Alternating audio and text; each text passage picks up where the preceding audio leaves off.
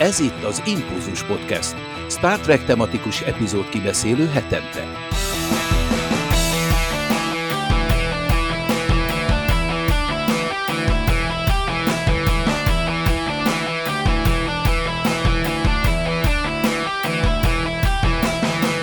Szervusztok, kedves hallgatók! Ez a kétszáznegyvennegyedik adásunk, és ebben a műsorban az Utolsó Küldetés című epizódról lesz szó. Ezúttal Kathleen csatlakozott hozzánk. Szia! Sziasztok! Műsorvezető társaimat is köszöntöm, Isú és Nokedli, szervusztok! Sziasztok! Sziasztok! Én pedig Csaba vagyok, és ahogy megszokhattátok, Dév is jelen lesz a műsorban, a szinkronos érdekességek rovatban. Hallhatjátok majd, hogy mit gyűjtött össze erről az epizódról. Na de, szeptember nyolcadikán Star Trek nap volt, előző műsorban is beszéltünk róla, de akkor ez még befejezetlen jövő időben történt. Most már a hivatalos programról tudunk beszélgetni, hogy mit is kaptunk. Mondjuk én annyira nem, mert jött ez a húsz perces Jerry O'Connell által ö, hostolt videó, ezt én nem tudtam megnézni. Nem tudom, ti ezt láttátok? Igen, igen, én, én láttam. De nem maradt el semmiről igazán. Hát akkor lehet, hogy te vagy az egyetlen, mert nekem sem sikerült. Most ez hogy van egyébként? A, ők miért tudnak így ilyet csinálni? A sztrájk az nem vonatkozik? Vagy ők a rajzfilmes ö, szakszervezet alá tartoznak, és azért? Hát, szinkronos el, szerintem. Elvileg nem csinálhatna ilyet, de ezeket az adásokat már fölvették a sztrájk kezdete előtt.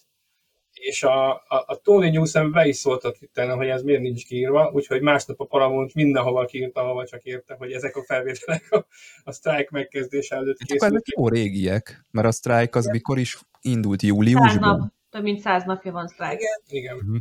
Tehát jól felkészültek, lehet, hogy ezt lehetett előre látni, ezt a színész sztrájkot, és bespájzoltak ilyen tartalmakból. Vagy minden évben jön ez a Star Trek nap, és előre készültek. De ebből is látszik, hogy ezek szerint a, a Lower Decks-es rajzfilmesek is sztrájkolnak. Hát ez most jó kérdés, mert a szinkronosoknak nincsen um, unionized szakszervezete. Hát igen, de hogyha a Tawny Newsome most fontosnak érezte, hogy ezt kiírja, hogy ők, akkor az azt jelenti, hogy ők sztrájkolnak, és nem akarta, hogy úgy nézzen ki, mint hogyha nem sztrájkol. Persze, persze, hát ő mint színész sztrájkol, de mint szinkron színész nem biztos, mert hogy nekik nincsen szakszervetük, tehát nem tudom, hogy, hogy min, milyen a szerződés, ezt gondolom attól függ, hogy miként van alkalmazva színészként, vagy szinkron színészként, tehát biztos, hogy ez, ez befolyásolja a dolgot. Meg az animátoroknak csak most lesz szakszervete, most szavazták meg, tehát Ők, ők is teljesen máshol vannak most. Még. Még.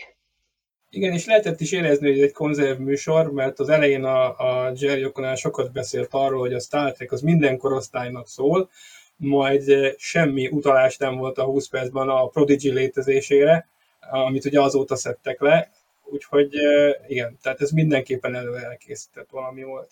Ez akkor lesz vicces, hogyha jövőre kifogynak a Star Trek-ekből, és visszaveszik a Prodigy-t, hogy legalább legyen valami, amíg a sztrájk véget ér. Nem kizárt. Ugye most, mint Star Trek animáció volt megünnepelve így ötven évforduló, vagy ötvenedik évforduló, és a Lower Decks meg a eredeti rajzfilm sorozat ezeknek a kis Very Short Treks epizódoknak a végén ki van írva, és azért úgy oda kívánkozna a Prodigy. Ugye itt az történt, hogy a Paramount már nem rendelte meg, és még a forgalmazását is leállította a, a Prodigy-nek, de hát ez így, én ezt kicsit ilyen égőnek érzem, vagy ilyen méltatlannak, hogy igen, ez így említés nélkül van. Igen. Hát viszont a rajongók, mint online közösségben nagyon durván tolják egyébként a Prodigy-t, tehát elképesztő, hogy mekkora kampány van a Twitteren, a Tumblr-en, meg az összes ilyenen. Múltkor láttam videót, hogy a Paramount előtt egy kis gép ment el, hogy mentsétek meg a Prodigy-t, így kihúzva, meg ilyenek. Tehát, hogy, hogy nagyon komoly kampányt folytatnak. Hopp, leáll a lámpám. Bocsi. Még látunk, úgyhogy szerintem. Akkor jó, akkor sajnos így van, mert most nem fogadom. Jó lesz. Jó lesz. Tehát a Prodigy-ra tessék, ő is sztrájkol, a lámpám. Hogy igenis jön vissza a Prodigy. Tehát a rajongók viszont nagyon-nagyon dolgoznak rajta, mi jól hangzik, csak kérdés, hogy tényleg most együtt a sztrájkkal mennyire lesz hatékony ez.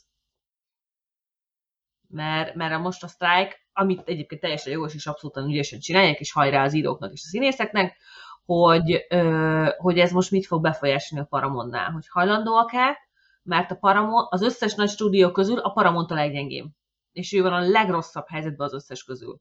Tehát ha esze van a, a cégnek, akkor gyorsan megállapodnak, és Halloweenre, meg karácsonyra már vadi új műsorokkal érkeznek. Uh-huh. Hát úgy legyen, hát, hogy igen, igen, igen. A színészeknek. Egyetértek, tehát reméljük.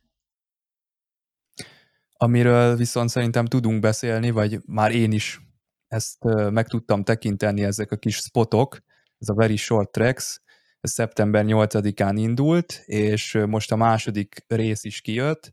Ez így audiovizuálisan nagyon oda van téve, tehát így a, a tasnak, az eredeti rajzfilmsorozatnak a stílusát azt jól hozza, még rá is játszanak egy kicsit erre a, az egészre, én úgy vettem észre.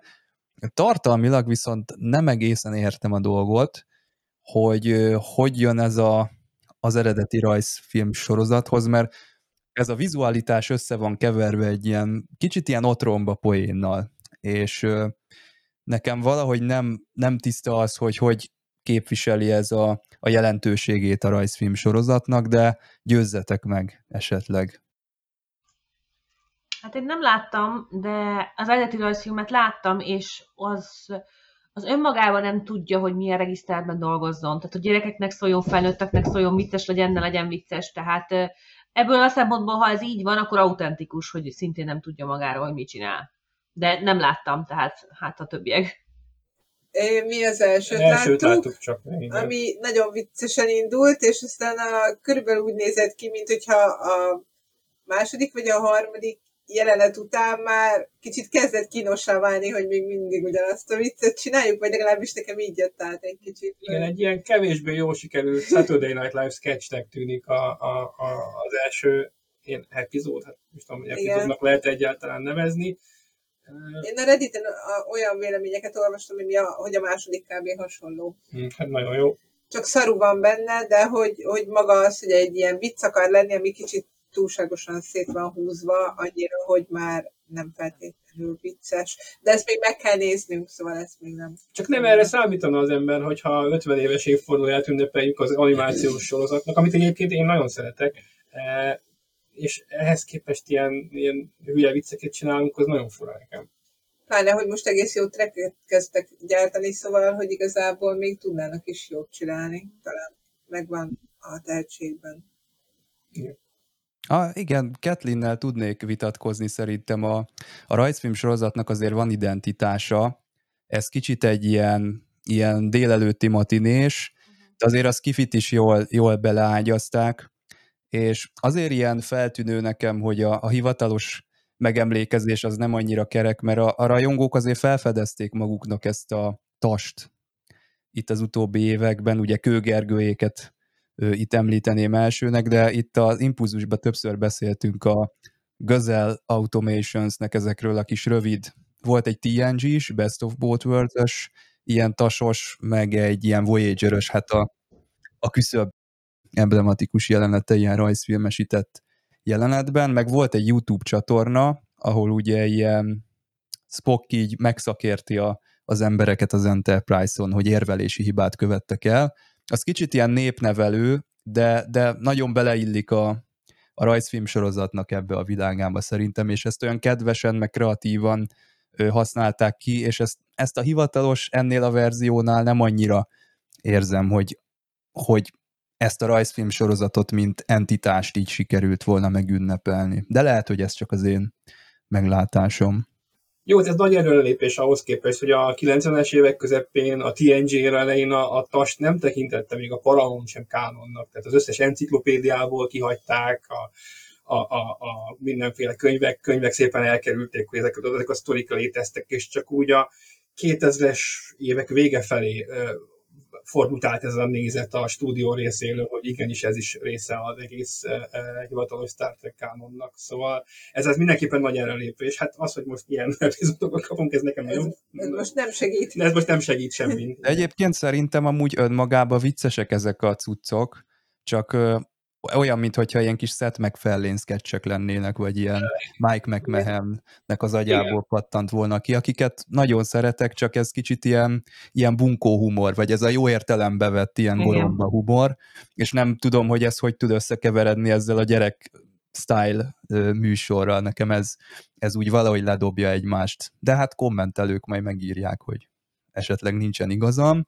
A, ami még itt nagyon bosszantó nekem, hogy a A Lower Decks az abban a pillanatban, amikor debütált volna a negyedik évad, itt a magyar nézők abban a pillanatban nem tudták már a hivatalos csatornán megnézni, és hát úgy eltűnt, mint a Discovery, tehát egyébként már sokszor beszéltünk arról, hogy a Star Treknek ez a töketlen terjesztése, ez mennyire gáz, úgyhogy ezt már nem is ragoznám tovább, én ezt azt mondom, hogy oké, okay, elfogadom, hogy ez valami jogi ö, probléma az egész, de az a baj, hogy a, a hivatalos social csatornákon meg folyamatosan jön az arcomba, hogy na, itt van a, izé, a premierje a Lower Decksnek, és nézzed, és, és megnézted-e már, és milyen volt, meg mit tudom én, szóval ez az egész olyan béna így, így együtt, és ez, ez is olyan kicsit olyan méltatlan így az évfordulón, hogy ez történik, mert minden bizonnyal nem csak itt Magyarországon lett ez így, így elvéve megint az orrunk elől.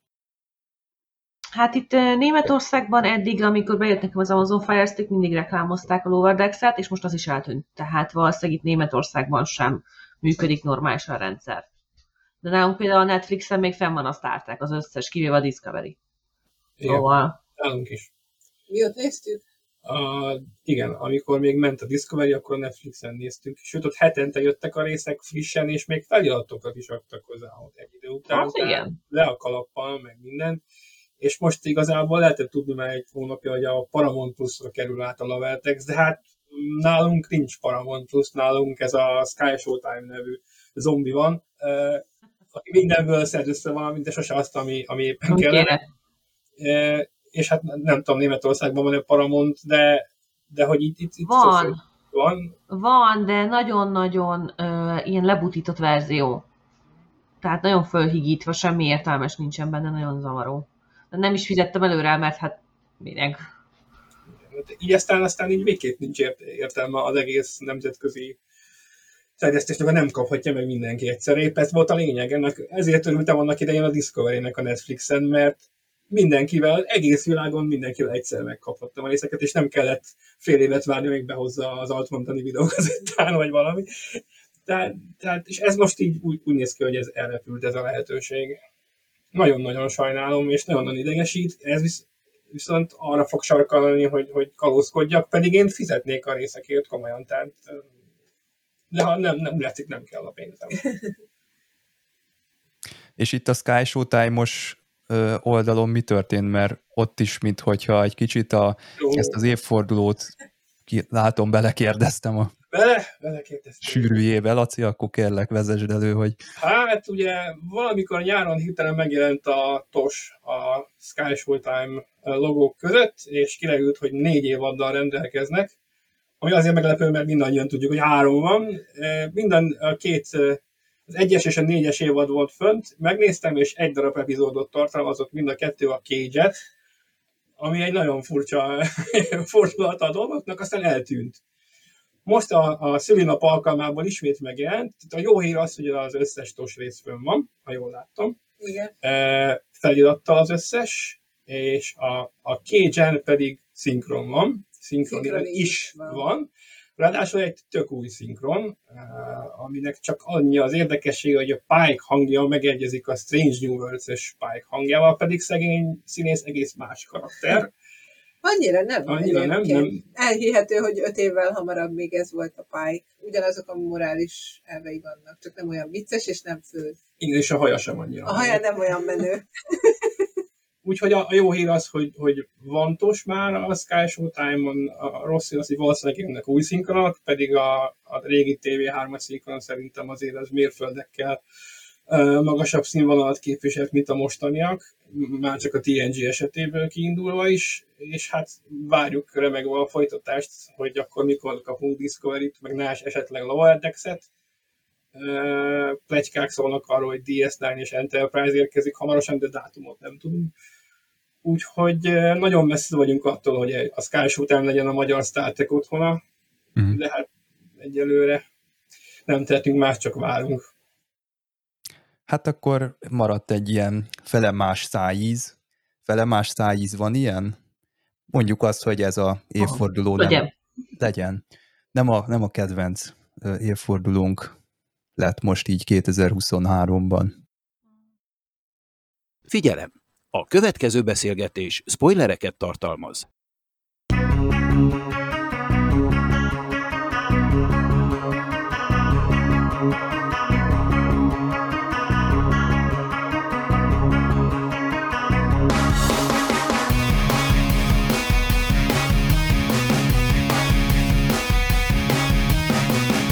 Az új nemzedék kreatív csapata előtt Tasha Yarnak a rémképe, vagyis az ő kiírásának a hát ilyen keserű szájíze lebegett, ugyanis hát nem volt megelégedve ezzel sem a rajongótábor, sem pedig a későbbi készítők, hogy ilyen méltatlanul távozott a színésznő, és azt tudni lehetett, hogy Wil Wheaton távozni fog a sorozatból, úgyhogy mindenképpen igyekeztek egy olyan epizódot összedobni, ami egy méltó búcsú lehet a számára.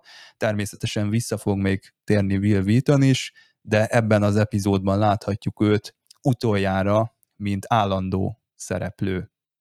Hát ez még mindig az Impulzus Podcastnek a kétszáznegyvennegyedik adása, továbbra is Kathleen a vendégünk, Isó és Nokedli műsorvezető társaim is jelen vannak, én pedig Csaba vagyok, Dave pedig jelen lesz, tehát itt a jövő időt is kilátásba helyezem, és akkor most az első kérdésem az az, hogy ti mennyire vagytok megelégedve Wesley Crushernek ezzel a búcsújával. Én előjáróban annyit mondanék, hogy ez a Picardtól való elválás, ez szerintem tök jól sikerült. Hát nekem tetszik is, meg nem is. Pontosan ugyanazok a problémák miatt, mint ami Wesley karakterével valószínűleg sokaknak van gondja, tehát ö, elképesztően édes és érzelmes lett, tehát tényleg el kell tőle válnunk, és közben meg végig, a, ha, ha először nézi az ember, akkor végig azt, hogy most, most teljesen elválunk, úgyhogy esetleg még Picardtól is, tehát tényleg ott van az egészben a feszültség, hogy, hogy, hogy az elválás, hogy nem csak úgy van elválás, hogy jó, elmegyek az akadémia csá, hanem hogy, hogy meghal Picard, tehát meghal az új apa figura, a, a példakép, aki inspirálta, aki fejlesztette a srácot, tehát hogy, hogy ez nem, nem csak egy simán felnövök, ez a Stephen Kingi felnősz, és így kidoblak az űrbe játék. Tehát ez ezért. Szerintem egyébként nagyon sokaknak az a problémája Wil, uh, Wesley Crusherrel, hogy ez nem egy gyerekszerep. El, mindjárt kifejtem. Ez egy felnőtt szerep, amit egy gyerek játszik el. Nincs meleg benne igazán gyerekségek. Tehát Wil Wheaton uh, fiatalként játsza el, de ő nem egy gyerekszerepet kapott. És ennek annak kéne most már a Deep Space Nine-ban Jake vagy Nog. Ha, ha bárhova visszanézünk, az gyerekszerep, az női szerep, de itt csak felnőtt férfi szerepek vannak, oké, okay, Wesley Crusher meg Dylan nem, és azokban benne van egy nő. Például a Tasha Yarral is ez volt a probléma, hogy ez egy férfi szerep volt, amit egy női színésznő játszott el. Nagyon sok filmmel és sorozattal is egyébként, hogyha ha valamiért nem tetszik a női karakter, hogy olyan fura az egész, hogy nem jön össze, akkor az általában azért van, mert ez egy férfi szerep volt, férfinak írták, ah, tegyünk bele egy nőt, jó, hát né, né, az a harmadik, na azt eljátsz egy női szereplőt. És ennyi. Tehát például erre fel tudom mutatni, nem, az előző, nem a mostani példát, hanem az előzőt, amikor egy csapat volt, nem amikor a csaj rohangál, ez baromi jó volt, és ott benne van, hú, hiszen akartam mondani, nem én. Mindegy. Benne van egy színésznő, aki a Psylocke volt az X-Men filmekben, és az látványosan egy férfi szereplő, még a neve is férfi, csak egy színésznő játsza el. És ez a probléma sokszor Wil Wheatonnál és Wesley Crushernél, hogy, hogy ez egy felnőtt szereplő, egy felnőtt ember, amit egy gyerekkel próbálnak eljátszatni, és néha bátesznek, próbálkoznak. Ez tényleg látszik, mint a, amikor a kislányal összejött, vagy legalábbis próbált a, a diplomata lány, vagy a hercegnővel, bocsánat. Tehát látszik, hogy próbálkoznak, de nem igazán érzik, még ebbe a korba valószínűleg, tehát szerintem ez a probléma. Nem azért, mert nem akarták, csak még nem volt annyira tudatos az, hogy, hogy válasszuk el, hogy, hogy akkor van, nem baj, ha nő, női szereplő van, és az női dolgokkal foglalkozik, hogy a gyereknél is néha egy gyerek szereplő. Tehát nem, nem tudatosan rosszul csinálták, egyszerűen csak nem voltak rá felkészülve. Ugyan a sminkek sem voltak olyan szépek, a ruhák sem. Egyszerűen, hogy fejlődött, most már sokkal jobbak, és emiatt viszont látszanak a problémák. És ez ezt szerintem Wesleyben tudatosul igazán. Érdekes szempont, ezt cincáljuk egy kicsit, hogy a, a tehát ő azért nem gyerek, mert a, az írásnak ez egy hiányossága, vagy pedig azért nem, mert ő, ő egy ilyen koravén, vagy egy ilyen zseni gyerek, aki, aki nem gyerek típus, tehát tudatos-e az, hogy... Mert például ott egyszer hógolyóznak, és akkor a Picardot jól, jól eltalálja, tehát néha így gyerekkedett azért a, a Wesley. De az, amit mondasz, hogy igazából egy gyerekbőrbe bújtatott felnőtt, vagy fordítva, nem, így, így a jó gyerekbőrbe bújtatott felnőtt, az azért van, mert nem tudtak gyereket írni? Szerintem igen. Szerintem egyszerűen az a... Tehát aranyos, hogy Wesley mindig kutat. Tehát ebben van, van, van ezért, de hogy száz százalékig mindig kutat. Tehát de, de, de tényleg. Tehát, hogy, hogy most mit csinál egy tínédzser? Csak, csak ennyi, mit csinál egy tínédzser? Néha elmegy szórakozni, néha játszik, néha hülye. Néha hibákat követel. Mikor hibázott Wesley? Azon túl, hogy... Hát itt ilyen, mármint ilyen advanced emberiség van már, ugye ez a Gene Roddenberry korai. De ugye attól még az ember ember, elcsúszol, beütöd a fejedet, tehát hogy, hogy olyan, olyan problémákra gondolok, amit, amit hát, basszus, előfordul. Elkentem a rúzsomat például, vagy, vagy, vagy ilyenek, tehát, hogy, mert, mert ember vagy, vagy elalszol. És nem azért késel, mint ahogy most is az epizódban, hogy ha bocsánat, csináltam egy, egy kísérletet emiatt. Persze, csinál kísérletet, mert az a hobbija, meg az az élete, meg azt akarja csinálni. De nincsenek olyan programok úgy igazán... Ej, most kiemelted a hógolyózást. Mondj még egyet. Mondj hármat. Négy évad alatt. Egy szereplőről. Ami vicces volt, vagy, vagy gyerek. Tehát ami, ami az ő korára jellemző lenne. És ez nem azért van, mert nincsenek más tínédzserek, nincsenek más gyerekek. Ő nem egy flottatiszt, ő csak kijelölt flottatiszt, ami egyébként tök cuki benne, és szerintem nagyon édes lett az egész, ennek a, ennek a íve a négy évad alatt, hogy őt hogy lett, hogy lett kis, kis taknyosból egyébként egy, egy majdnem tiszt, de hogy nem tették bele azokat, amit egy tínédzser tínédzserré tesz, egy gyereket gyerekké. Uh-huh. És nekem ez... egyébként az a megélésem ezzel kapcsolatban, hogy a, én a, a valóságban is láttam olyan srácokat, meg gyerekeket, akik komolyabbak, vagy akik esetleg ilyen zseni, tehát ugyanebben a, a cipőben járnak, mint a Wesley, és később nagyon sokaknak ilyen, hát ha nem is hányattatott sorsa lett, de valahol megbicsaklott, ugyanúgy, mint ahogy Wesleynek lesz majd az az epizódja, amikor ott a, a pilótákkal lesz egy ilyen félremenés, és szerintem van ilyen, nem egy tipikus életút, vagy nem egy tipikus filmben bemutatott életút ez talán, de szerintem létezik ez a fajta, ez a fajta gyerek, ez a kicsit ilyen Rory Gilmore az uh-huh. évek szállodájában, hogy ilyen nagyon tudatosan készül tanulni, nagyon, nagyon ott van, nagyon oda teszi magát, és felnőtt korában meg nem találja a helyét. Persze, de Rory Gilmore moziba járt, fiúzott, ö- eljárt piknikre, veszekedett a barátaival, lássuk csak, a könyvekkel, a könyv, könyvtárban, összebalhézott a suliban, kitalált, hogy nem a Harvardra megy, hanem a Yale-re, tehát hogy nagyon sok olyan tínédzserkori variálás, hülyeség, ami az élet része benne van. De Wil Wheaton, vagy Wesley Crusher ilyen nincs. Igen, mert Rory Gilmore-t a kétezres években csinálták, és ugye Wesley pedig a, ugye, mint mondtuk, igen, hogy a Roddenberry találta ki még így, ugye a nyolcvanas években, és azért a hetvenes, nyolcvanas években gyakran előfordult, hogy valamiért a felnőtt ké- sorozat készítők azt gondolták, hogy a közönség, főleg a fiatalok imádni fogják, hogyha koravén fiatal gyerekeket raknak be főszereplőnek, akik, akik aztán ilyen koravén zseni dolgokat csinálnak, mint ugye ott van a Boxy a Battlestar Galaktikában, meg a Wesley itt.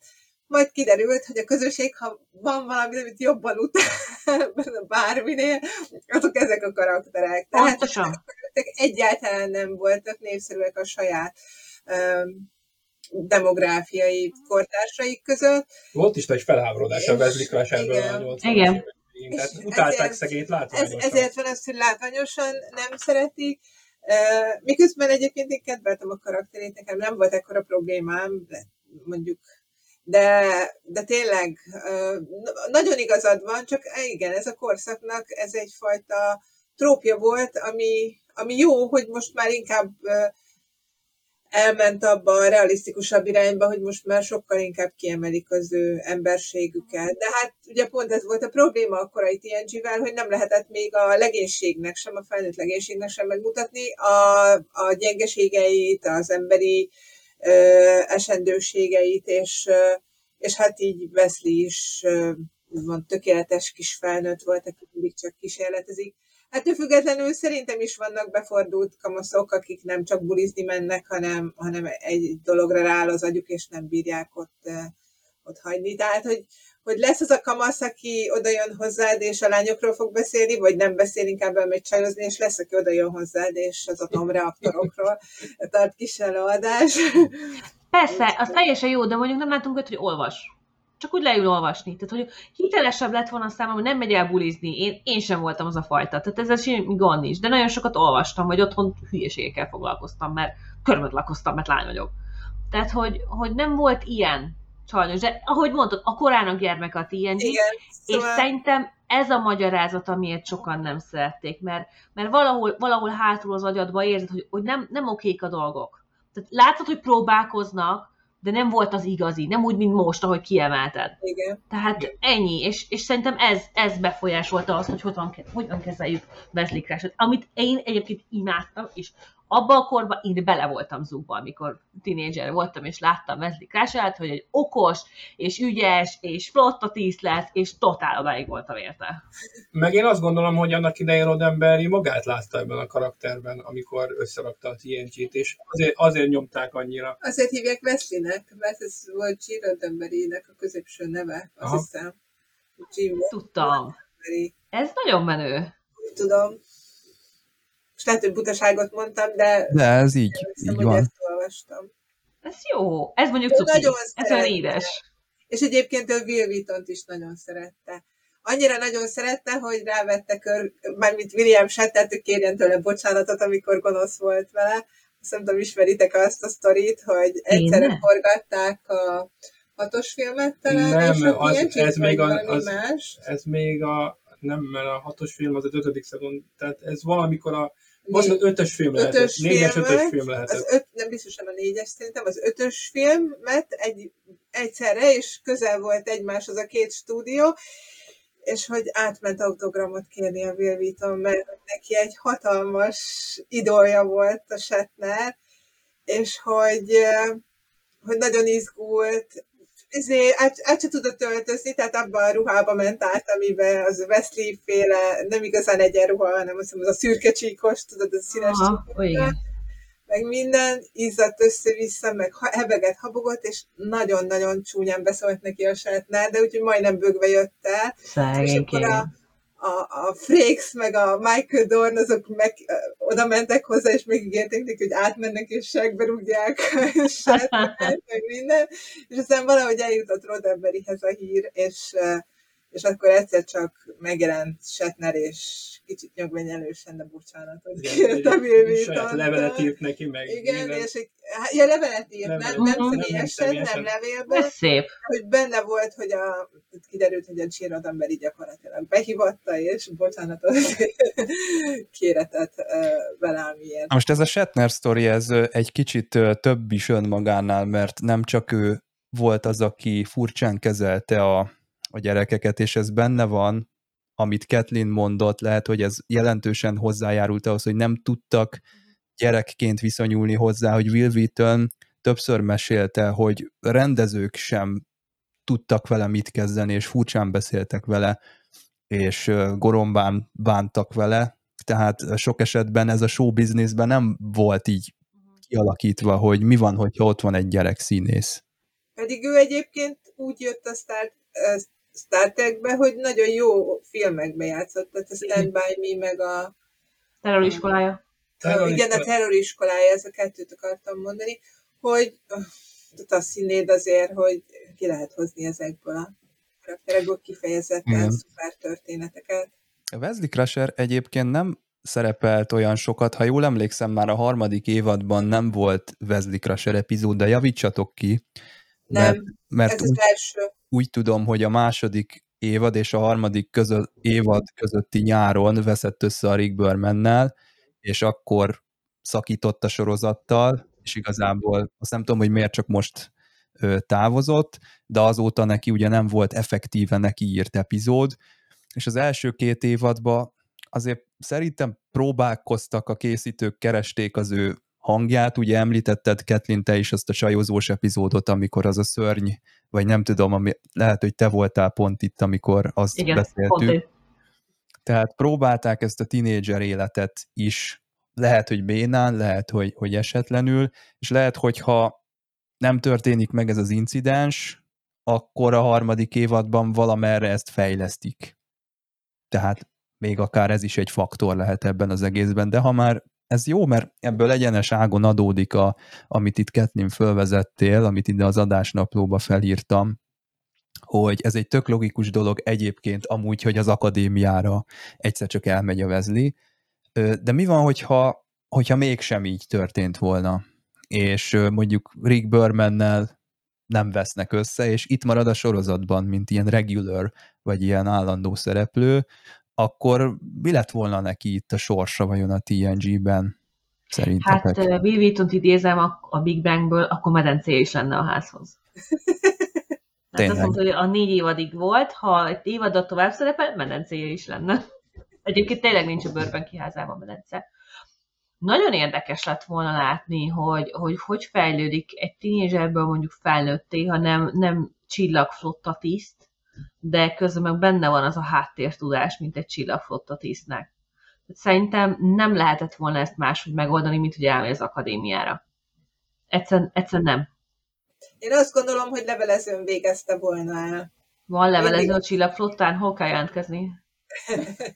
Általában nincs, de ha akarják, hogy ő regulár legyen, én akkor is azt gondolom, elvégezte volna az akadémiát, csak akkor valami olyan furcsa módon, mert hogy egyébként ezt a hibrid módot csinálta a második szezonban, amikor ugye felvételizett, és fel is vették, aztán mégsem ment el. Igen. És aztán hirtelen meg el kellett mennie. De hogy...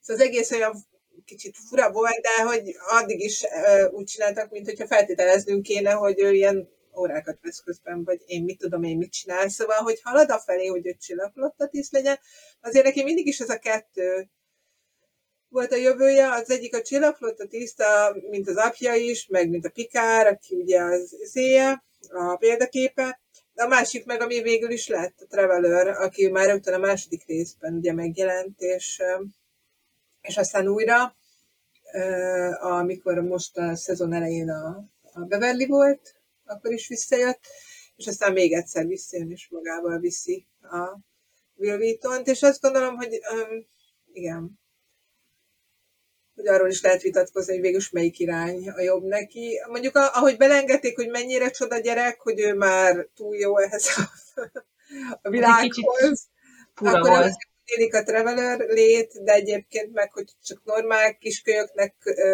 kezeljük, aki imádja az Enterprise-t és imád itt lenni, akkor pedig teljesen jó lett volna a csillagflotta irány neki. Igen, tehát én is tudom elképzelni, hogy nem akadémiára jár. Mondjuk ez a levelező módszer, ez, ez nem hangzik rosszul egyébként, meg ráadásul most is van ilyen, hogy távoktatás, és aztán ha vizsgákra haza, hogy konkrétan van olyan egyetem, ami Magyarországon is úgy oktat, hogy fél éven keresztül tanulsz, és aztán két hétre tömbösítő vannak a vizsgáid.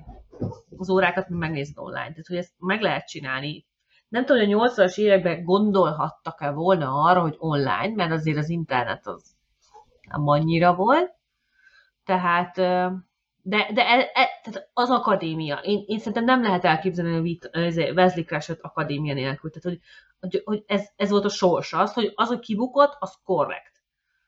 De, de ugye, hogy az akadémia, hogy fölveszik, hogy ő ott van, ez, ez egyszerűen összefonott a karakter, ez nem, nincs más. Mhm. Uh-huh. Na, hát ö, itt a, a Wesleynek meg a Picardnak azért összefonódik a sorsa a sorozatban, bár egy kicsit ö, én azt is várnám, hogy a, amikor ilyen helyzetek vannak, például amikor a Beverly a második évadban távozik a hirtelen a sorozatból, akkor le, legyen valami búcsú a gyerektől, és amikor a Wesley távozik, akkor lehet, hogy itt meg a Beverly érdemelt volna meg egy közös jelenetet. Volt egy jelenet, de megérdemelte volna, hogy rendesebben legyen mm. megírva. Igen. Még úgy is, hogy Jeri Taylor megpróbálkozott sok mindennel, de igazad van teljesen. Jobbat érdemelt volna, jobb írást ez a kapcsolat. Abszolút. Gyakran, ezt gyakran elfelejtik. Hányszor mondtuk a Picard alatt is, hogy annyira rámegy a, a, a szándék arra, hogy bemutassa, hogy Picard mekkora nagyapja a Jacknek, hogy elfelejtik, hogy ott van az anyja, akinek néha azért lehetne szava ahhoz, ami éppen történik a Jackkel, vagy lehetne, hogy szeretne beszélni vele, vagy, vagy ő, ő mondani neki bizonyos dolgokat, és nem a, nem a Picard. Volt néhány nagyon jó jelenete a Beverlynek, általában olyankor, amikor nem a Jackkel volt, csak aggódott, hogy a Jack meghal, de hogy, hogy azt legalább megcsinálták, de olyan, hogy kettőjüknek legyen, alig volt. És ugyanez van a Wesleyvel is, hogy sokkal jobbat ki lehetne hozni belőle. Igen. Viszont a Picardral a közös jelenetek, azok nekem nagyon tetszettek, akár az, amikor azt mondta neki, hogy good man, talán amit úgy fordítottak, hogy ne aggódj, az, az is egy nagyon szép, hogy meg amikor a Picard azt mondja, hogy még most kezdődik neked a kaland, az igen. is egy, egy rettenetesen jó jelenet. Tehát ahogy elő van készítve a szitu, hogy a Wesleyt egy ilyen gyors felnövésbe kvázi belerángatni ebbe az epizódba, az, az szerintem nagyon jól meg van alapozva. Tehát, hogy a Picard azt semlegesítjük, tehát ő, ő cselekvőképesen nem fog tudni beleszólni ebbe az egész történetbe. Itt van egy rettenetesen nehéz ember, ez a Dirgo, aki nem ért a szóból, nem lehet vele semmit csinálni, és itt van Wesley, akinek boldogulnia kell ezzel az emberrel, és a, és a küldetésre is koncentrálni kell, tehát meg kell szerezni a vizet, és a Picardról is gondoskodni kell. Ez szerintem egy rettenetesen ígéretes történet, abból a szempontból, hogy a Wesleynek egy tényleg méltó elbúcsúztatása ebbe potenciálisan benne van. De sajnos uh, szerintem nem, az a Dirgo az nagyon hamar meghal, tehát uh, onnantól kezdve nem kell vele foglalkozni, ugye ez igen. a szökőkutat védő ilyen sentry, vagy nem tudom micsoda, ez ilyen üvegszálasnak tűnő uh, ilyen pólyával bevonja a fézert is, meg a, a Dirgót is. A, és a Wesley igazából azzal telik el az idő, hogy a Picard kapitánya beszélget, amik szép jelenetek, és a problémára igazából egy-két másodperc jut, amikor ott gyorsan nyomkodja azt a tricordert, és akkor ha, ez működött, és akkor tulajdonképpen megvan oldva az epizód. Igen, inkább egy ilyen Pokémon Go jelenetnek tűnt. Nekem az ez is jutott a szembe tényleg.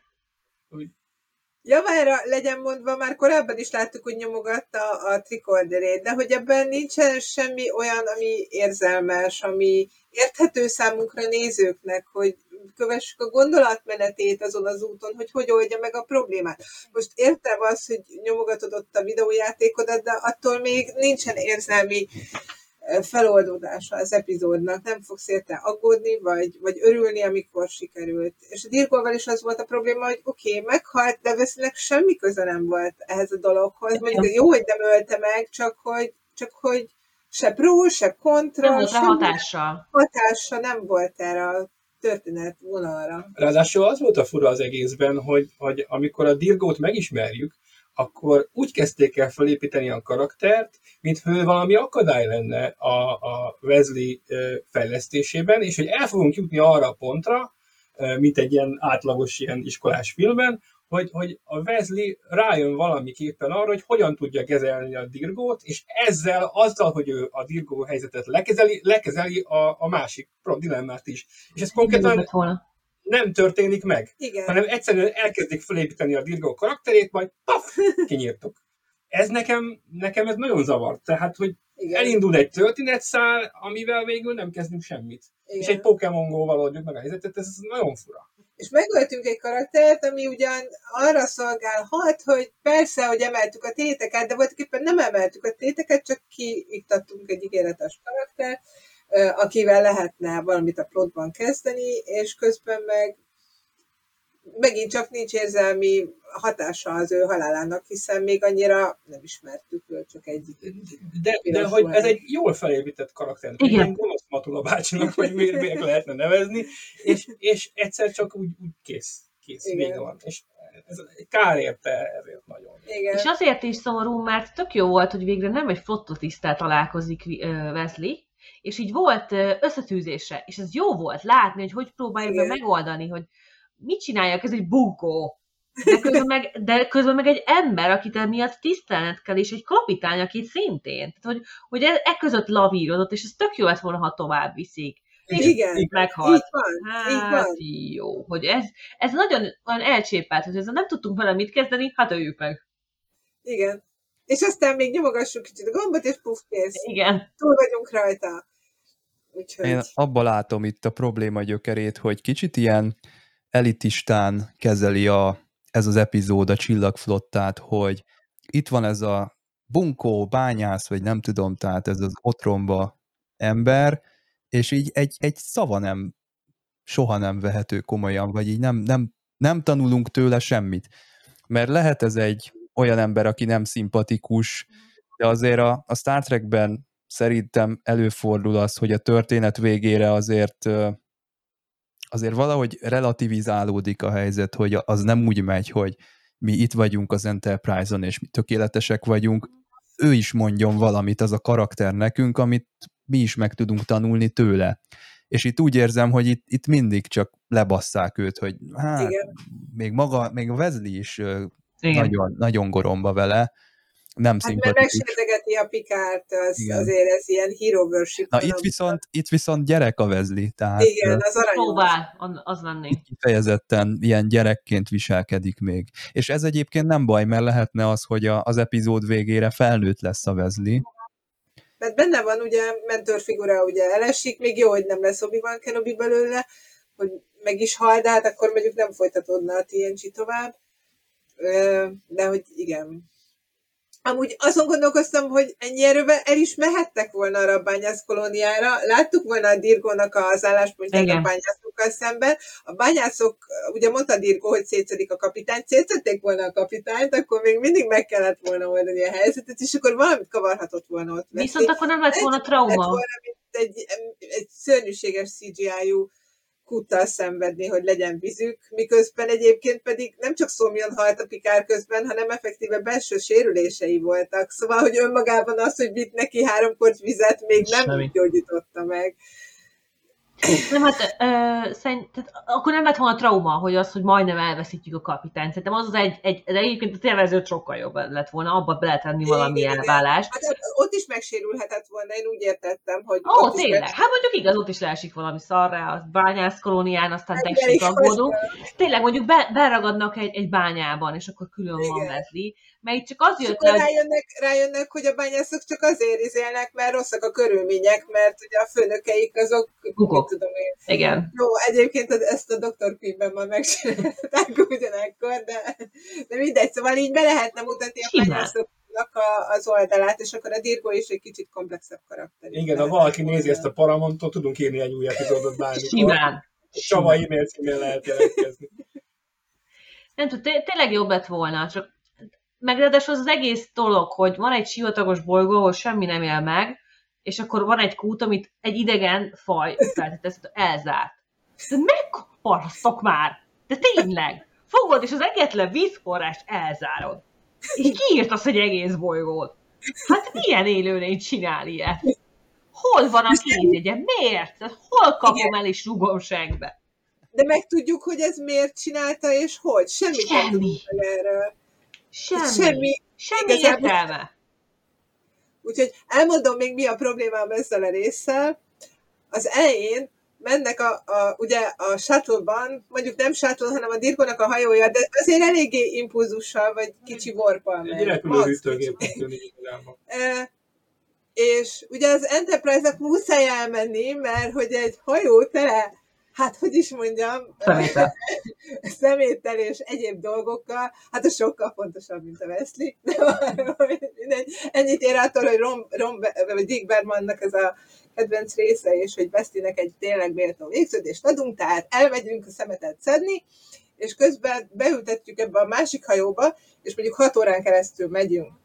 Na most megnéztem a warp táblázatot, a Google-on utána kerestem, hogy az egy warphoz képest a két warp, három warp az exponenciálisan mekkora sebességet jelent, nem szabad. És kiderült, hogy hát körülbelül hatos warppal szerintem a A beszélgetés közben már ott tettek volna a bányászkolónán, ha egyébként warp egyel. Ezt nem, ö... ne, ilyet nem szabad csinálni. Tehát gyakorlatilag ugye ö, nagy időt, sok időt töltünk abban, hogy ők együtt legyenek abban a hajóban, de nincs igazán értelme, mert nincs alapozva technikailag, és könnyű utána nézni, hogy ez egyébként a, az Enterprise normál izéjével, ha folytatja az útját, akkor körülbelül, mit tudom én, három perc vagy öt percet, amíg odaérnek, és lepotyantják oda a bányászbolygóra. Szóval, hogy rosszul van felépítve az, az alap, egész, igen. Ilyen alap. Író ilyen kény, ezt így szoktuk mondani, mert, mert tényleg, mit az, hogy... Megkérdezni, hogy, hogy a Deep Space Nine milyen messze van a Bajor-től, és az milyen messze van a napjuktól. Nem kérdezünk, hogy mennyi idő telik el két bolygó között egy csillagra. Tehát ezek ilyen tiltott kérdések, erről nem szabad beszélni. Igen, hogyha a Bajor az Alpha Quadrans legtávolabbi bolygója, mert hogy ott van a határvonalon, és tizenegy nap a Földig az út, akkor miért tartom olyat, hogy ennek a Delta Quadransból hetven évig haza az út, ha minden quadrans kb. Egyforma nagy. Én ilyet nem kérdezlek, megint ezt ráadok bízom. Én Csillagflotta akadémiás érettségén, hogyha... Amúgy még egy kérdés. Mi, mi történt azzal a hajóval? Berepült egy madár a hajtóműbe? Nem és tudom, a hajós, hogy... Meg volt bütykölve az egyik alkatrész, és puf, leesett. Hát előtte nézte át Geordi, hogy minden rendben van. Igen. Geordi nem lát. Ügyes. Meg, hogy... Gonosz vagy, a baj, hogy... másik tartományban. Igen, igaz. Ahhoz, hogy tartsák a történetet, ahhoz, ahhoz olyan szinten bele kellett nyúlni, aminek nem volt értelme. De tényleg az, hogy lemennek a bányászkolónál, kis diplomáciai be- beszélgetés, morgás, baleset egy bányában, mennyivel jobb lett volna, csak hát nem tudom, kevesebb volt a büdzsére, vagy, vagy valami, vagy nem tudom, rossz. rosszul gondolták, vagy, vagy valami hasonlót máskor akartak, és nem akarták magukat ismételni. Tehát, de ez mennyivel jobban bizonyított volna, mint egy sivatagos bolygón sétálnak. Amúgy hasonló volt a Star Trek Enterprise-ra is, amikor összebarátkozott egymással Trip és Malcolm. Szintén ilyen sivatagos bolygóval, csak nem volt ennyi kút, meg ekkora baromságok. Csak úgy ennyi. Gondolom hasonló... Tehát az Enterprise megnézte a Next Gent, ez azt jelenti. Adi egyébként mondott valamit a, a shuttle-re, tehát, hogy ott mondta a Dirgónak, hogy milyen furcsán állnak ezek a manőverező gondolák, de azt mondta, hogy de amúgy jó, tehát amúgy oké, okay. Tehát a Picardot is elengedte, de hát Geordinak nem volt jó napja, mert egyrészt ezt is benézte, meg azt a kis manőverező fúvókát is rögtön leszakadta a hulladékszállítóhajóról. Az Enterprise-ben egyébként a, én arra a sivatagos részre emlékszem, a, a Desert Crossing, amikor a Trip és az Archer lesugároznak. Tényleg az, az is van.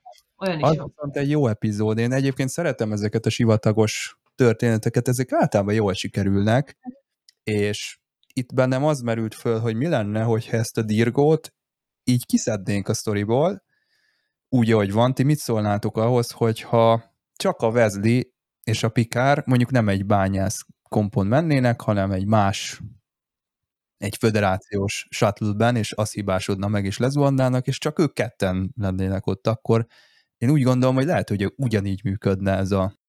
Lett volna vízük. Hát egy darabig. Hát jó darabig, jó pár napig, az elég. Engem a shuttle továbbra is nagyon aggasztana, tehát hogy tényleg az elrontaná ezt a sztori, de maga, igen, a maga a fő sztori, az működne úgy, hogy csak ketten vannak, mert tényleg a Dirgo nem osztott, nem szorzott benne. Sajnos. Igen. Sajnos. Tehát jó, jó volt az alap, látszik, hogy próbálkoztak, és, és a, az ív, ami, ami Picard és, és Wil, Wesley Crusher között volt, az, az nagyon jól működött, de a többi rész az olyan... Ott van is, meg nem is. Szinte semmi nem stimmel. Igazából nekem nagyon furának tűnik ez az epizód, tehát azt én értem, hogy ők, ők nem akartak még egy Tasha Yar elbúcsúzást, És hát azt kell, hogy mondjam, hogy, hogy, hogy ez valóban jobb, mint a Tasha Yar, mert a Tasha Yarnak a halála ez egyrészt végleges volt, másrészt meg annyira értelmetlen és súlyné, súlytalan, hogy, hogy annál csak jobb lehetett. De hogy azt kell, hogy mondjam, hogy ez mint epizód nem sokkal, nem sokkal jobb, mint a, mint a Tasha elbúcsúztatása. Tehát, hogy a karakter nem kapott egy sokkal jobb epizódot, nem kapott egy olyan súlyos... Sú... Maga, maga az az egy jelenet, vagy kettő, amiben a Picardral van, az hát tényleg jó, az azért igen, de maga az epizód nem kapott egy olyan bánásmódot, amire azt mondod, hogy tisztelettel mentek ebbe. Kicsit néha nekem az a gonosz érzésem van, hogy... hogy Rick Berman megint csak mondhat arról akármit, hogy ő mennyire szereti ezt a részt, hogy egy kicsit bekavart, mert el akar menni a kisrác, hát azért... Nem lehetetlen egyébként. Belőle, és hogy, hogy utálom ezt a karaktert, mert különben is ő volt a kedvence a Gene Roddenberrynek, és, és, és már elegem van belőle, tegyük ki, jó, írjunk neki valami részt, amire azt fogjuk mondani, hogy ez a kedvencünk, és hogy mennyire jó, és propagálni fogjuk, ez a legjobb, de közben tegyük be egy szemétszállító autót, meg valami szart a sivatagban, és akkor az jó lesz. Jó, hát ezt a Rick Bermanből kinézem, de a, a Jeri Taylorból nem. Tehát és ő... a Jeri Taylor szegényke ott szenved, hogy próbáljon ebből valami értészlet. És vértizad, két jelenetet ki tudjon írni. Igen. Jó, én a Jeri Taylornak hiszek, mert ő, ő, ő írta igazából a, a magját, és ő azt mondta, hogy ő nagyon sokat dolgozott vele. Neki az volt a nehéz, hogy ő mindig a karaktereket szereti, hogy őróluk írhat, és ez a technoblabla, ez neki nagyon nehezére esik mindig, amikor ilyen epizódot kell írni, és azt a B-plotot, azt olyan rettenetes volt neki tető alá hozni, hogy ott a hulladékszállítóval ott mit művel az Enterprise, és azzal, azzal ilyen súlyos éjszakázások voltak neki.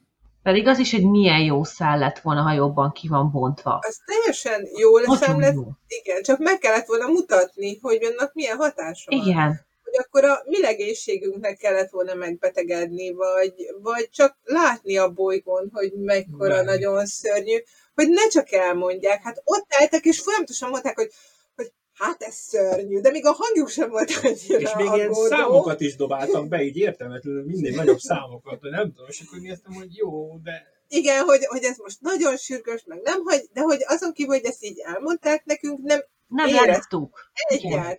Előző reklámszünet óta nagyobb volt a sugárzás, és akkor jó, ha mondom, de hát... Ez... Igen. Pedig és ez a probléma... Rossz, mennyire rossz, mennyire tényleg, mennyire. Szeretném tudni, mennyire rossz ez. Vagy ez pontosan mit jelent, hogy ekkora sugárzás van? És ez a probléma most is fennáll. Tehát konkrétan a szemetünket importáljuk Kelet-Európába, Dél-Amerikába, Ázsiába, a mai napig ez megy, hogy fogjuk, és átdobjuk más, hogy legyen ez más gondja. És valahol igen, ez az űrhajó is. Tehát, hogy nem tudom, hogy nyolcvanas években is volt, de feltételezem egyébként, hogy akkor is már szemét volt az emberiség, meg most is nagyon sokszor az. Tehát, hogy, hogy ez... ez előremutató szintén, hogy a Star Trek egy olyan problémára hívja fel a figyelmet a sci-fi által, ami valós probléma az emberiségnek, amit meg kéne oldanunk, hogy a szemetekkel nem úgy bánunk, ahogy most bánunk, hanem igenis ezt nem oké, és meg kell oldani, jobban kell csinálni, mert, mert valakit másnak tönkreteszed az otthonát, az életét. Tehát, hogy ez, ez egy nagyon jó ív lett volna, és az egész arról szól, hogy most felrakunk a rakétákat arra az űrhajóra, vagy sem. Pedig, pedig tényleg egy nagyon jó környezetvédelmi, természetvédelmi epizódot volna, nagyon súlytalan volt az egész. Ha kül- esküszöm, ha külön-külön vezetik fel a két epizódot, hogy mondjuk tényleg a bányászokkal tárgyalás, diplomácia, probléma Wesleyvel és Picardral, és a másik epizódban ez a, ez a szemét dolog, sokkal jobb lett volna. Több idővel, többen lett volna az egésznek íve, súlya, fájdalom, szomorúság, valami. Igen, mindenképpen több érzelmet kellett volna belevinni, vagy... És pont Jeri Taylor egyébként pont jó lett volna, hogyha ki tudja használni igen, ennek, hogyha nem kell szenvedni a technobablával, hanem kap egy olyan sztorit, vagy talán adnak neki egy olyan alap, uh, alapot, hogy, hogy itt ebben is keresse meg az emberi sztorit. Lehetett volna összekötni valami módon a kettő problematikát, valami, valami tematikus, vagy érzelmi úton, ahol nem tudom pontosan... De hát igazából ez a, ez a B-szál csak arra szolgált, hogy együtt tudjon maradni, egyedül tudjon maradni Picard meg. Igen. Igen. Tehát ez, nyilvánvalóan ez csak távol távaszték volt, nem pedig. És az abban ezt érzed is, hogy igazából ez csak egy kifogás arra, igen, hogy ne tudjanak igen. visszajönni. Ilyenben mondják, hogy fontos nekik ott lenni, nem érezzük, hogy fontos nekik ott lenni. Igen. Úgyhogy... semminek sincs súlya, pedig kéne lennie. Tehát ez egy érzelmes epizód, és közben ott van egy csomó jó jelent, ahol, ahol érzed, a, a, érzed a súlyát a dolgoknak, és közben meg egy csomónál meg ez a... tényleg? Hol a rágó? Igen. Igen. És mindig akkora bosszantó, hogyha valaminek nincs súlya, amikor benne van a potenciál igen. arra, hogy legyen. Tehát, hogy amikor érzed, hogy oké, okay, ez rész egyébként lehetett volna egy egész jó rész, csak, csak nem lett az igazán. Igen. És hogy szeretnénk, hogy ez legyen. Lehet, hogy ez az igazán bosszantó, hogy például ehhez a B-szálhoz nagyon nem sok hiányzik, hogy tényleg ez mondjon valamit. Igen. És azért a té en gé-be akármennyire is sokszor nem szeretjük ezeket a B-szálakat, meg sokszor nagyon kevés idő jut rájuk, azért ilyen mini tanulságokat, meg mini konklúziókat bele szoktak tudni ebbe tenni. És itt, itt benne van potenciálisan a, a környezetvédelem, de az, hogy a semmiből jön a hajó, meg a semmibe megy, hogy elintéztük, hogy áh, berepült a napba, és akkor készen vagyunk. Ez ilyen... Végig arra vártam, hogy lesz valami csavar, hogy nem tolhatjuk be a napba, mert ő a radioaktivitás, majd Déta előjön valamivel. Nem lehet, mert vörös törpe lesz, vagy vörös óriás, bocsánat, és fehér törpe, vagy, vagy nem jó, mert akkor szétszórja a sugárzást, és nem lehet öm, térsebességgel haladni a, ebbe a szektorba. Tehát, hogy valami, valami miért, ami komolyabban kell foglalkozni a személytel. Ah, de dobjuk be a napba, az mindent eléget. Szóval szemeteljük a Vénuszra, kit izgat, úgysem adott meg rajta semmi. Aztán majd ötezer év múlva, amikor a Vénuszra mennénk, mert nem tudunk máshova, akkor majd talál, találkozunk a saját szemetünkkel. Valahogy ezt, ezt éreztem az egészben, hogy jó, az út. Ami szomorú, mert tényleg annyira jó epizódot lehetett volna ebből.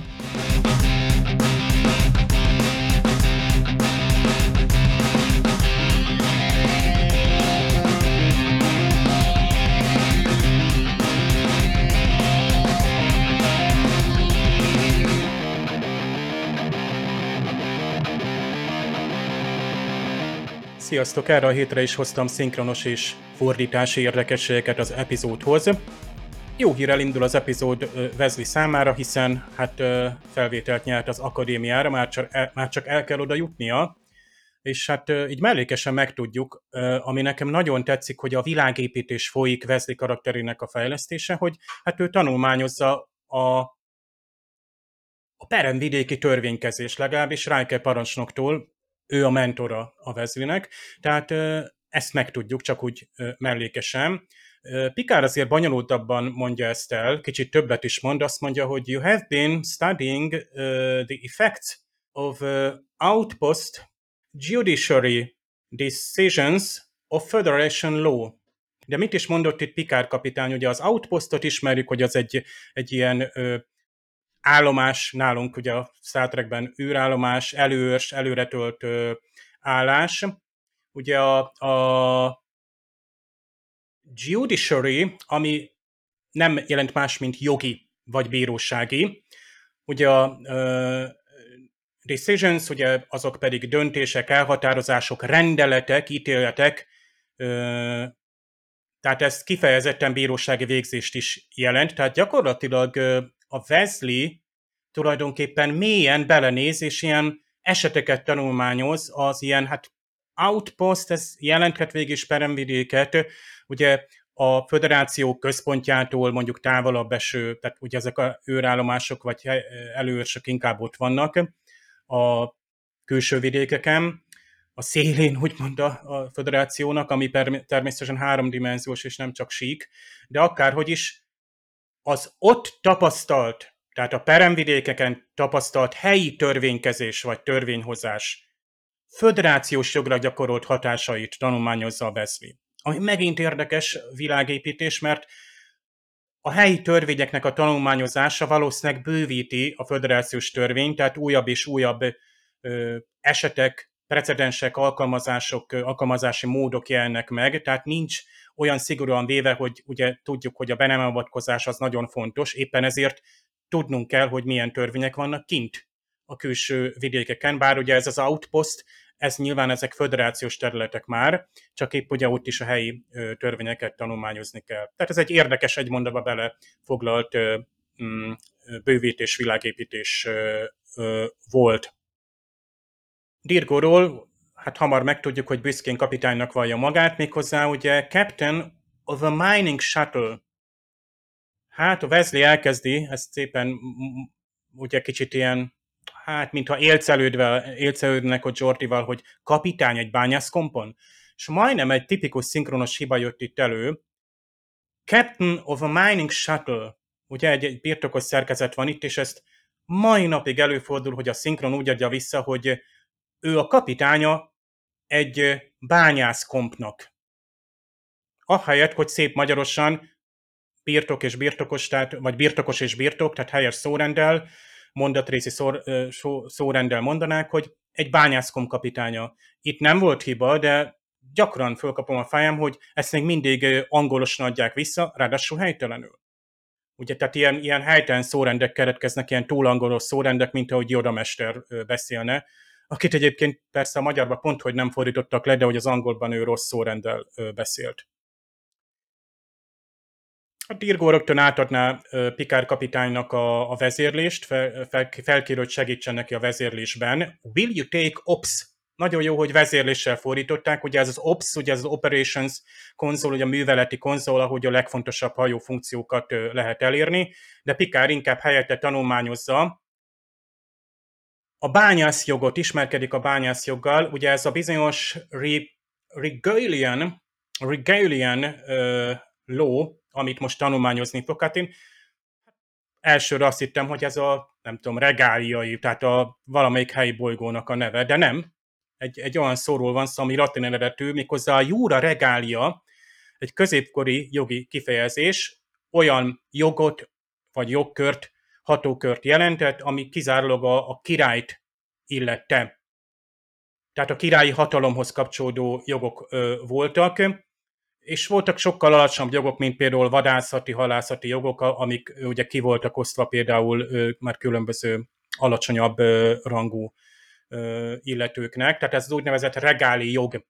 Tehát ezt tanulmányozza Picard. Ez megint egy tipikus Picardos pillanat, hogy Picard is igen alaposan belemegy egy ilyen tárgyalás előtt a, a helyi jog tanulmányozásába. De hát ugye sosem jut el arra a tárgyalásra, mert tehát gond van, ugye például hát a baloldali hajtómű modul felrobbant, ugye Port Thruster Module Blue, hát Blue, vagyis felrobbant, és ez a port, ez nagyon jól le van fordítva a hajózásban, megint egy régi tengerészeti kifejezés, vitorláshajókon, hogy a port side, ugye ez a hajó bal fele, menetirányba nézve, a bal oldal vagy bal szárnya repülőkön, ezt mind a mai napig használják egységesen nemzetközileg, tehát úgymond egy régies kifejezést átvittek. Jelente még, jelente még a kormány balra fordítását is, a hajónak a, a fordulását is, és ezt következően használják egyébként. Magyarban nagyon szépen visszaadják ezt, hogy ugye ez a Port Thruster Quad is gone, Guidance Coupling Severed. Tehát itt csupa ilyen, ilyen, ilyen vezérlési, navigációs kifejezés fordul elő, és jól is van egyébként visszaadva, hogy balhajtómű kiment, vezérrendszer megsérült, ugye guidance, ismerik ezt például, aki mondjuk ilyen NASA közvetítéseket szokott nézni, ott is van egy illető, egy konzolnál, aki a guidance-t figyeli. Ugye ez a quad, ez pedig egy ilyen, hát ilyen négyes, hajtómű négyes, vagy hát kvadránsnak is lehetne fordítani, gondolom a hajtóműnek a több hajtómű egység, ugye ahogy több fúvókkal alkot mondjuk egy egész hajtóművet. Aztán ez a coupling, guidance coupling, ez pedig a navigációs összeköttetés, csatlakozás sérült meg. Tehát végül is a vezérlőrendszer. Az mi érdekes még, hogy Dirgo azt mondja, hogy I can't uh, stabilize her, her. Nem tudom őt stabilizálni, de kicsodát. Hát megint ugye nőnemű névmás hajók, legyen az egy vitorláshajó, legyen az egy űrhajó, repülőgép, anyahajó, űrkomp, ezek mindig nőneműek, a, legalábbis az angol nyelvben, de még egyébként a, a németben is. Tehát nem tudja stabilizálni a hajót. Egyébként majd itt még egy jó tanács is elhangzik, amik jövendő pilótáknak is jó, ez Dirgo mondja Wesleynek, hogy, hogy save the, the impulse engine for controlled entry. Spóroljon a hajtóművel kell a leszállásnál. Egyébként itt azt, arról beszél Dirgo, hogy tartalékolja az impulzus hajtóművet az irányított légkörbe belépés, egy, ugye ez a bizonyos entry. Tehát megint elhangzik egy csomó ilyen hát szakkifejezés, ami, ami, ami által ezért szeretjük a, a, a Star Treket, ezért a pillanatokért. Egy picit egyszerűsítette a magyar, ilyenkor én azt mondom, hogy nyugodtan lehetne ö, ö, szakmázni a magyar fordításban is. Aztán megint egy régi tengerészeti kifejezés, azt mondja, hogy Picard, Dear God, itt rögtön egyébként jöhetnének a, a, a, a, a, a, a, hát a nagyon hardcore fanok, hogy ugye God említése a Star Trekben, Roddenberry ehhez mit szólna.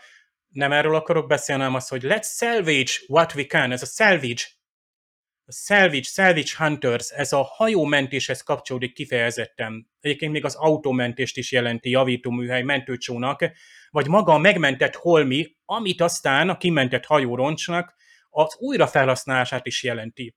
Tehát a, a salvage jelenti a, a kitermelést a nyers hulladékból vagy roncsból. Nagyon érdekes, hogy megint az, hogy egyetlen angol szónak mennyi jelentése van, amit Picard, hogy mentsük ki, amit, ö, ami menthető, ezzel tökéletesen leírja a, a dolgot egyébként. Közben az Enterprise-on is folyik az akció. Itt ö, hát el kellene juttatni ezt a hulladékot szállító, ö, erősen sugárzó hajót bele a Gamellan napba, azt hiszem. Na most ehhez La Forge elég bonyolult műveletet használ, azt mondja, hogy we could send over a construction module to attach thrusters to it. A magyarban La Forge azt mondja, hogy szerelő robotokkal ráerősíthetjük a fúvókákat. Hát ezek szerelő robotokat azt hiszem látunk majd a té en gé-ben is, ilyen robot-szerű, hát lényeket ráadásul, akiknek talán még öntudata is van, de a Discovery-ben látunk, meg a későbbi, hát a Discovery évadokban, amikor valami burkolati kár, egyéb más után ezek a kis robotok tényleg fölmennek és elkezdenek ott javítani. Ezek a kis Wall-E, vagy nem is tudom, ilyen kis pufók, vagy nem tudom, ilyen tényleg ilyen mókás kis uh, droidok voltak, vagy robotok. De az az igazság, hogy a robot szólt, sem a Star Wars-ban, sem a Star Trek-ben nem nagyon használjuk valami miatt. Tehát Data sem robot. Egyfajta robot lehetne, de ő android, ahogy ezek a szerelő robotok is, ugye hát construction module, tehát ez egy szerkezeti modul, a modul pedig egy egység, egy berendezés, egy műszaki egység, ami sokféle módon használható, és ugye, tehát gyakorlatilag egy ilyen, később ki is van egy Al Carson írva, gyönyörűen, hát látjuk is, hogy La Forge építi ezeket a modulokat, remote thruster module attachment, távvezelő modul rögzítése, nyolc hetvennégyes számú. És látjuk is ezeket a, a kis modulokat, amint pam, rátszoppannak a, a hulladék szállítóhajóra, és még a fúvókából kiáramló, tehát manőverező fúvókát is látjuk működés közben. Tehát bekapcsolják a fúvókát, amivel ugye elnavigálják, meg aztán az aszterődben mezőn átnavigálják. Hát megint egy Star Trek pillanat azért, hogy ilyet látunk egy, egy és modellel készült felvételem.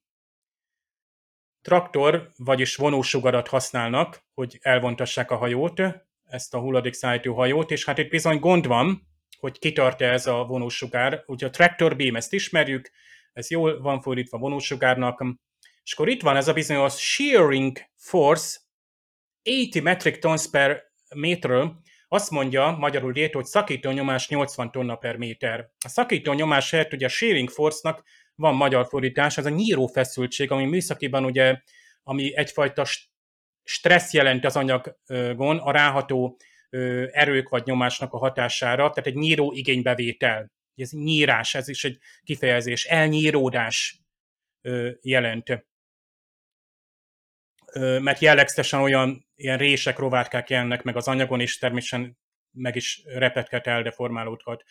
Tehát nyíró erő, ami lehetett volna ilyen szakkifejezés, az a szakító nyomás is tulajdonképpen leírja egy másik kifejezéssel. Az a nyolcvan tonna per méter, miért nem mondta a magyar azt, hogy metrikus tonna? Hát ugye a, ugye a tízes szorszóljó mértékrendszeren alapuló, ugye az a bizonyos S I mérték a, a metrikus, tehát a méter, kilogramm, másodperc használta, és nem járdot, lábot és egyebet használunk, bár az űrkutatásban azt hiszem már volt emiatt kavarodás valamelyik, talán Marszondánál volt valami becsapódás még kilencvenes években, hogy kétfajta mértékegység használata volt, és akkor néha itt én, hárommal szorzott, tízzel osztott, stb. Incs vagy centi, nem mindegy. De miért mondja Délta a huszonnegyedik században, hogy metrikus tonna? Hát már ma is, ha azt mondjuk, hogy űrkutatás, ma is metrikust használunk. Tehát aki az u es á-ból megy az é es á-hoz, vagy, vagy egy, egy SpaceX küldetésen vesz részt, biztos, hogy metrikus mértékegységeket fogta, és nem fogja mondani, hogy hát ez most metrikus mértékegység, mert az a default. És négyszáz év múlva pláne az lesz, tehát ez a metrikus, ez nekem a nyolcvanas, kilencvenes években egy kicsit így erőltetjük, mint amerikai író, hogy akkor már majd metrikus, tehát a nemzetközi mértékegységrendszer lesz, és ezt, ezt is így, így kitesszük a néző elé.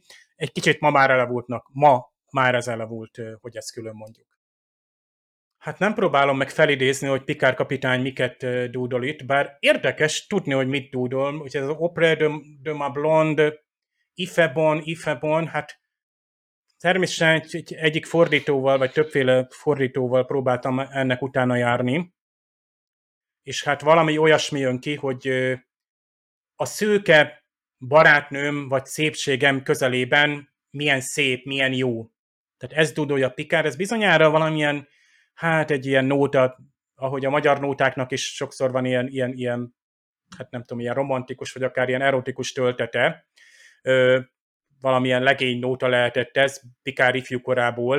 De most a magyarban szerencsére Vargati József csak így dúdolgat, tehát így nem tudjuk meg, hogy Picard kapitány melyik barátnőire gondolt. Ugye itt aztán magához tér, és akkor itt akkor kérdezi, hogy egyáltalán hol van. És hát ad még egy végső tanácsot Wesleynek, bizony, hogyha majd ugye az akadémián, hát bizony valaki sokat jelentett neki, és keresse őt fel. És hát micsoda utalás van, mert még meg is nevezik, hogy az ő neve Boothby, és hát barátok voltak, sokat jelentett Picard kapitány számára, és igazából ő a legörebb, leg... legbölcsebb ember, akit valaha is csak ismer. Ez a groundskeeper nek jártam egy kicsit utána, hogy hát ez micsoda is.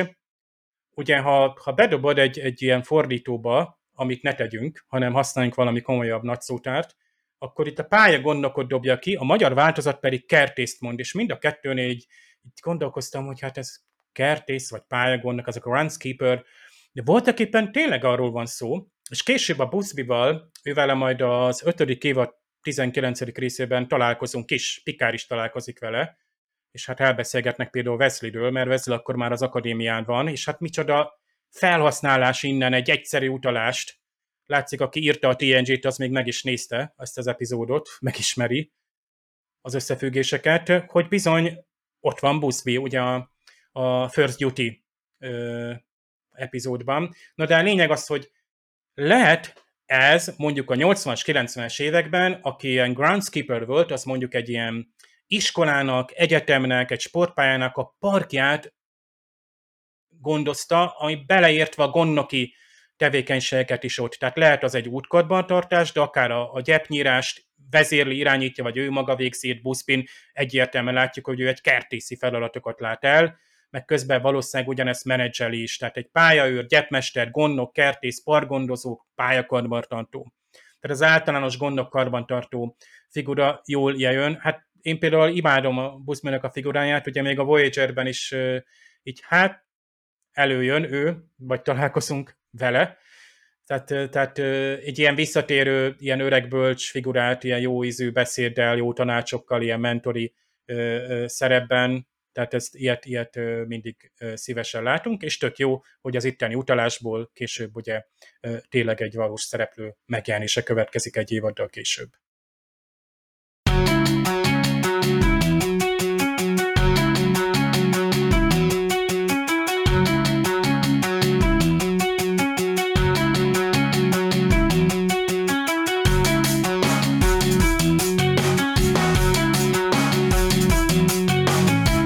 Hát szerintem az eddigi beszélgetésből lehet, hogy leszűrődött, hogy nem biztos, hogy átmegy a léc fölött, ez az epizód, és nem sok hiányzik, hogy, hogy ez mégis máshogy legyen, hogy ez egy emlékezetes dolog legyen, csak egy kicsit kéne annak a, a B-plotnak egy, egy üzenetet hordoznia, csak egy, egy kicsit kéne a Dirgót is még, még egy olyan karakterré tenni, aki, aki nem csak egy ilyen buta bányász, de egyébként voltak még a, a Wesley és a Picard jelenetein túl is jó jelenetek, például amikor rögtön lezuhannak, és a, a Dirgo ott tiltakozik, hogy hát nem lehet elindulni, hát mi meg fogunk halni, akkor a Picard olyan elegánsan kezeli a helyzetet, tehát így megkérdezi, hogy van-e jobb ötlete, de olyan pikárosan kérdezi meg, tehát olyan intellektuális módon, és akkor maga a karakter látja be azt, hogy hát igen, akkor lehet, hogy tényleg el kéne indulni, tehát ezek, meg a Picard az végig jó, tehát ez igen. Ő általában jó szokott lenni, és ő neki minden minimális megszólalása az, az ott van a helyén, szóval ezek miatt érdemes nézni, csak amikor én már másodszorra ezt betettem, akkor már úgy éreztem, hogy én lehet, hogy oda akarnék tekerni, ahova, ahol ezek a részek megtörténnek, és ahol a, a lényeg manifestálódik ebben igen. Az epizódban, mert a többiben nincsen anyag, nincsen tanulság, nincsen konklúzió, ezek csak közjátékok, amíg eljutunk odáig, amit a Jeri Taylor ténylegesen megírt, és én tényleg úgy érzem, hogy ő úgy találta ezt ki, hogy legyen meg az utolsó pillanat, és akkor építette föl. Most lehet, hogy nem így történt, de én így képzelem el, mert ezek működnek jól, de minden, ami mellette van, vagy közel minden, ami mellette van, az csak ilyen alibi, vagy ilyen, ilyen üres háttérvilág, ami, ami nagyon nagy kár, mert szerintem ez, ez nem, nem annyira sok hiányzik ahhoz, hogy ez... Meg úgy azt se lehet mondani, hogy ez egy csapnivaló epizód. Tehát úgy, olyan bűnrossz epizód lenne. Nem, mert ahhoz meg túl jók azok a részek, amik, amik igazán a szívét adják. Igen. Lehetett volna azokból több jelenet, meg lehetett volna kevesebb azokból, amik laposak, vagy lehetett volna kicsit felturbózni azokat, amik laposak, szóval sokféleképpen, de azt nem lehet mondani, inkább egyenletlen az epizód, hogy hogy van az a, az a kapcsolat, és ez a kapcsolat az jó, az jól be van mutatva. Meg az elválás. Meg az elválás, igen. De a többi, az, az tényleg a, a felemás a sikerlet. Nem tudom, hogy így volt. Amit megírt uh, Jeri, Jeri Taylor, az lehet, hogy hosszabb volt, csak aztán a rendező lejjebb vágta az epizódokat, meg a jeleneteket, és lehet, hogy pont az lett volna az, ami kiegészíti a történetet, ezt nem tudjuk. Nem tudom, hogy ilyenkor egy, egy negyvenöt perces epizódból mennyit forgatnak le, amennyi hozzá tartozhat. És hát, hogy pont úgy válogatták ki, hogy, hogy ez a rossz dinamika jött ki belőle. Sajnos. De, hát mert, de jó. Az, amit hiányolunk belőle, azokhoz nem valószínű, hogy forgattak több, több részt. Bár nem tudjuk, hogy van-e kivágott jelenetek. Mm, nem találtam arra. Nem, a dé vé dén nem volt. Tehát nem, nincs extra, amiről tudnánk, de ott még lehet, csak nem tudjuk. Lehet, persze. Igen, igen. Uh-huh. Tehát, hogy, hogy én is ezt hiányolom. Persze, teljesen más irányba nem mentek el kivágott persze, persze, de ha mondjuk van egy kicsit több ilyen Dirgóval, egy kicsit ügyesebb jelenetek a számítságtól, akkor már is nem ilyen, ilyen felemás, ilyen libikókkal ajánlták, hanem, hanem ó, igen, tényleg, és volt, volt súlya, volt probléma. A Geordi szarul érezte magát. Érezték a sürgetést, hogy mindig kéne Picardé, basszom, nincs meg, nincs meg, nincs meg. A Rick Bermannek aranyos volt az a nyilatkozata, hogy a, azzal a szökőkúttal mennyit szenvedtek. Nem gondolná az ember, hogy vizuálisan egy szökőkút az kihívás, de kicsit ilyen Rick Bermantől ez a nyilatkozat, ez ilyen, meg ugye azt is mondta, hogy ez a, ez a kedvenc epizódja, tehát nem tudom, nem ezt vártuk volna a, a Rick Bermannel ezzel az epizóddal kapcsolatban, hogy ezeket, ezeket tudjuk meg tőle. Hát ha valaki nekem az vajon, hogy ez a kedvenc része, már jel, vagy alakuló nézek rá egy picit. Teljesen jogosan, tehát. Meg még hadd említsek meg egy jelentet, ami az érzelmi részhez abszolút nincs semmi köze, de nagyon jó pofa szerintem, amikor Dirgo elkezdi kipakolni a komból a, a felszereléseket, és elővesz pár fézert, azokat a fézereket a, a Star Trek háromhoz készítették, mint kelléket, és hát ugye ez azt jelenti, hogy a, az univerzumon belül az egy ilyen több mint száz évvel ezelőtt, és a Wesley meg is jegyzi, hogy hú, hát ezek elég régi fézerek, úgy száz évesek lehetnek. Ez aranyos. Így és az újrahasznosítás. Na, ugye? Újra, újra kell hasznosítani, nem szemetet dobnám. Igen, hát még ha kiemelték volna. Szerintem ezt a szökőkutas dolgot is azért emelte ki Berman, mert hát akkor erről beszélünk, nem pedig a, a problémák esetleg az epizóddal, vagy hogy nem lett annyira jó a, nem a rendezés, csak úgy az egész, úgy, amit beszéltünk. Igen. Hogy nem, nem érezni úgy igazán. Tehát gondolom ezzel így elcsapott, hogy ah, olyan nehéz volt az a szökőkút, annyira, annyira rossz. Igen, nincs olyan érzésetek, hogyha halljátok ezt a mondatot, hogy akkor ott volt egy hétnapos forgatás, és öt napig javították a szökőkutat, és két nap alatt összecsapták az epizódot. Hát így, hogy mondod, hogy ha, ha ez történt, akkor végül is egész jó munkát végeztek. Tehát, hogy a gondolataikban a szökőkút az valahogy fontosabb volt, mint valahogy összerakják. Ez, ez jogos. Ahhoz, ahhoz képest egyébként meglepően elégedettek voltak magukkal, amiket így lehet olvasni az epizóddal kapcsolatban, tehát mint Rick Berman, mint Jeri Taylor, mondjuk ő inkább azt emeli ki, hogy, hogy elég nehéz volt neki, de hogy Michael Piller is nagyon jókat ír róla, szóval, hogy meglepődtem, miután olvastam, hogy mit uh, írtak, hogy ez mennyire jó, és megnéztem a részt, és mondom, azt, azt gondolnám, hogy... Tehát valaki a saját termékét csinálta, úgy próbálja eladni, és megdicsíri magát érte. Igen, igen. Mondjuk Pillerben benne van a... Hmm, a nem tudom, is, ez nekem is, ez... nekem is furcsa, hogy ennyire... Mert azért ez, ezzel kapcsolatban őszinték szokta. A Michael Piller azért őszinte szokott lenni, hogyha nem sikerül egy epizód, akkor nem szokták azt mondani, hogy hogy jó, lehet, hogy itt a Wil Wheaton balhé az annyira hot topic igen. volt, hogy ebben a szökőkút nyilatkozatban csúcsosodik ki, hogy mennyire ne erről beszéljünk, vagy mennyire, mennyire odafigyeltek arra, hogy ne, ne ez domborodjon ki itt a búcsúnál. Szerintem igen, meg, meg ezekkel a dé vé dé extrákban, meg könyvekben azért legtöbbször a hivatalos véleményeket halljuk. Mm. És nagyon Nagyon kevésszer jönnek elő az igazi kritikák, tehát uh, vannak azok az unofficial guide-ok, amiket most direkt véglapoztam, hogy erről a részről van-e valamit, nem volt semmi, meg ott se, tehát azokat uh, jobban, ott jobban szabad elmerikengedni a véleményüket, de, de amit legtöbbször látunk Memoria Alfán, azok az enciklopédiából, meg a, az egyéb hivatalos termékekből jönnek, és valóban az van, hogy, hogy nem nagyon, csak egy szörmentén próbálnak kritizálni. Néha előfordulnak dolgok, például a, a, az Enterprise Blu-ray extrákon vannak hajmeresztő interjúk. Na, pont ezt akartam mondani, hogy az egy nagyon jó kiadvány, mert a, a Brandon Braga például egy nagyon őszinte ember, és igen, ő, az teljesen meglepő. Ő kimondja, hogy hát ezt elrontottuk, ez egy szar lett, tehát így konkrétan. De nem, nem ilyen bántó módon mondja, nem, hanem nem. Abszolút. Vehetünk volna jobbak is, és az tök Tök ügyítő egyébként hallni valakitől, aki ebben a szakmában dolgozik. Igen, ő is egyébként főleg csak az utóbbi időben, mert mint hogy pár évvel ezelőtt, vagy már jóval később kezdett ennyire önkritikus lenni, de az tényleg üdítő volt, amikor mondta, hogy hát itt már ki voltunk égve, itt már igazán nem volt jobb gondolatunk. De ez őszinte, mert a rajongók is észreveszik, hogy mint a té en gének a hetedik évadánál, hogy... Hmm. oké, okay. szeretünk még. Úgyhogy ott is érzed, hogy, hogy tényleg ők is, ők is szenvednek, meg te is szenvedsz, tehát. De, de jó, hogy jó, ha ezt valaki bevallja, mert akkor egyrészt visszaigazolást nyer, másrészt meg együtt érzel vele, hogy igen. igen, igazad van, de ez egy közös út volt, és azért ez egy jó út volt ezért. Igen. Jó, hát akkor szerintem én már csak annyit tudok mondani, hogy jövő héten Vakok földjén a félszemű, ez a The Loss című epizód. Ezzel fogunk majd jelentkezni. Kathleen, köszönjük szépen, hogy itt voltál ma velünk. Köszönöm a meghívást.